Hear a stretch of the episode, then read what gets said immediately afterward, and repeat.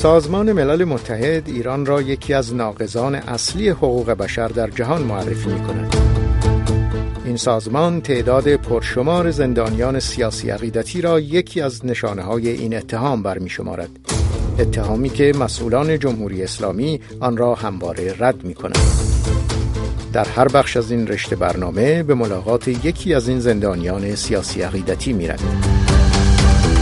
ملاقات فعال مدنی که طی سالهای گذشته بارها بازداشت و زندانی شده و در آخرین پروندهش محکوم به شش سال زندان به خاطر فعالیت های مسالمت آمیزش. ژیلا کرمزاده مکوندی اهل استان خوزستان است. متولد و بزرگ شده هفت کل و اهواز اما سالهاست که در تهران زندگی می کند. علاقمند به شعر و موسیقی است و عروسک می سازد. عروسک سازی را در زندان یاد گرفته. چند سالی است که با نهادهای خیریه کار می کند. برای کودکان. ژیلا کرمزاده مکوندی سال 88 از حامیان میرحسین موسوی بود. پس از کشته شدن ندا آقا سلطان با دهها فعال زن دیگر در پارکی جمع شدند و به یاد ندا و قربانیان اعتراضهای آن سال در سکوت شمعی روشن کردند.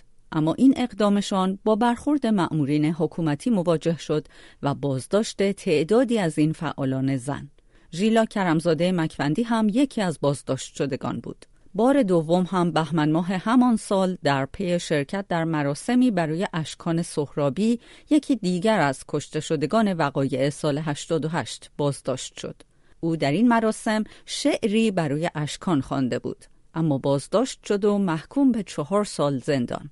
از این حکم دو سال آن قابل اجرا بود و این فعال مدنی پس از گذراندن این محکومیت در سال 92 از زندان آزاد شد. اما این فشارهای امنیتی و بازداشتهای مکرر او را از ادامه راهش ناامید نکرد. ژیلا کرمزاده مکوندی در همه سالهای گذشته حامی زندانیان سیاسی و عقیدتی بوده و در کنار مادران داغداری که فرزندشان را در اعتراضها از دست دادند. و همین حمایت ها بهانه شد برای بازداشت مجدد او در 21 آذر ماه سال 98 که به همراه چند فعال مدنی دیگر توسط مأمورین اطلاعات سپاه در پارک لاله تهران بازداشت شد. او به بند امنیتی دو الف زندان اوین انتقال یافت. بازداشتی که آغاز بازجویی های طولانی و نفسگیر 20 روزه ای بود در رابطه با فعالیت های مادران پارک لاله و اعتراض های این فعال مدنی به قانون حجاب اجباری. ژیلا کرمزاده مکوندی پس از سه هفته با وسیقه آزاد شد اما پس از مدتی در دادگاهی قیابی به شش سال زندان محکوم شد حکمی که قطعی شده و پنج سال آن قابل اجراست